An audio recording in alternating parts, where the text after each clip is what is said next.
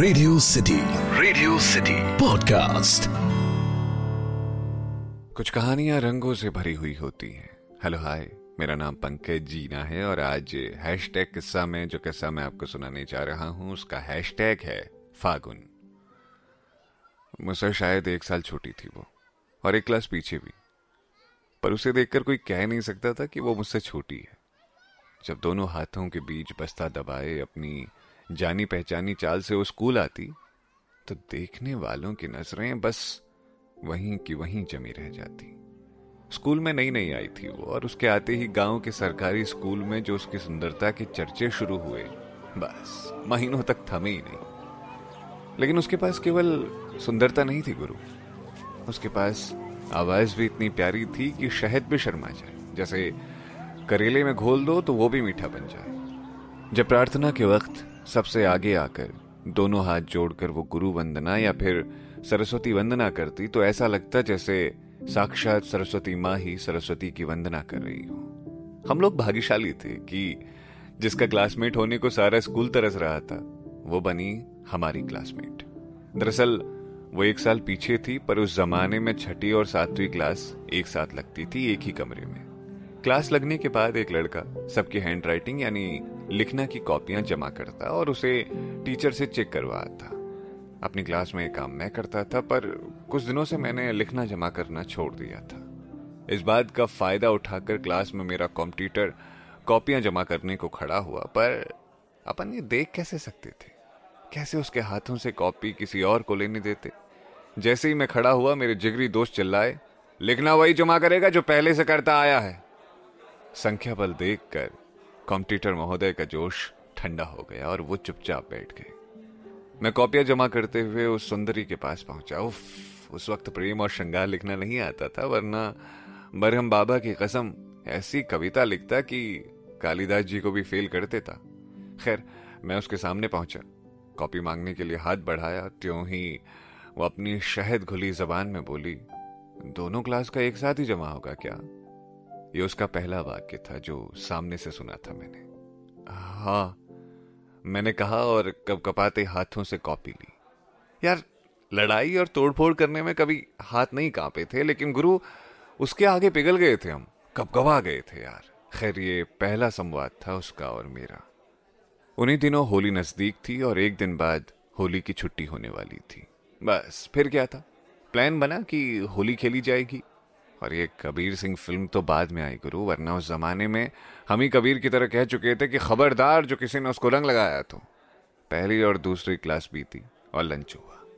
फिर हुड़दंग मचाने की इजाज़त हमने सर से भी ले ली और उन्हें मनाने के लिए पहला रंग उन्हें लगाकर पैर छूकर आशीर्वाद ले लिया। लोग मुझे रंग लगा रहे थे, मैं दोस्तों को लगा रहा था, पर वो नज़र नहीं आ रही थी। मैंने बरामदे में खोजा, छत पर खोजा, क्लास में खोजा, पर वो नज़र नहीं आ रही थी।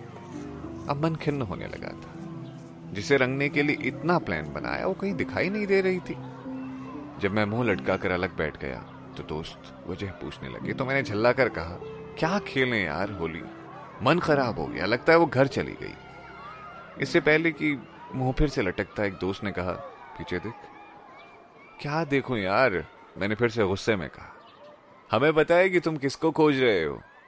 पीछे से एक आवाज़ आई जिसके खनक की पहचान कराने को काफ़ी था मेरे लिए। मेरे मुड़ते ही जब मैंने उसे सामने सफ़ेद सूट पर बिना जरा भी रंग लगे देखा तो फिर से हड़बड़ा गया। मेरे दोस्त पीछे हट गए और अगले ही पल उसकी उंगलियाँ मेरे गालों पर तैर रही थी। पता नहीं उसके हाथ ज़्यादा मुलायम थे या मेरे गाल पर दोनों ही बातें थी। जो भी हो, उसने मुझे रंग दिया था। उन चंद सेकंड्स के लिए जब उसकी उंगलियाँ मेरे गालों पर घूमी, मुझे लगा जैसे मैं ब्रह्मांड के दूसरे आयाम में भ्रमण कर रहा हूँ। किसी और लोक में विचर रहा हूँ और उसके रंग लगाने भर से जैसे कोई बरसों की तपस्या का फल मिल गया हो। वो रंग लगाकर भागी। पहले बरामदे की ओर, फिर छत की ओर। छत खाली थी। पांडे, अबीर लाओ यार इधर।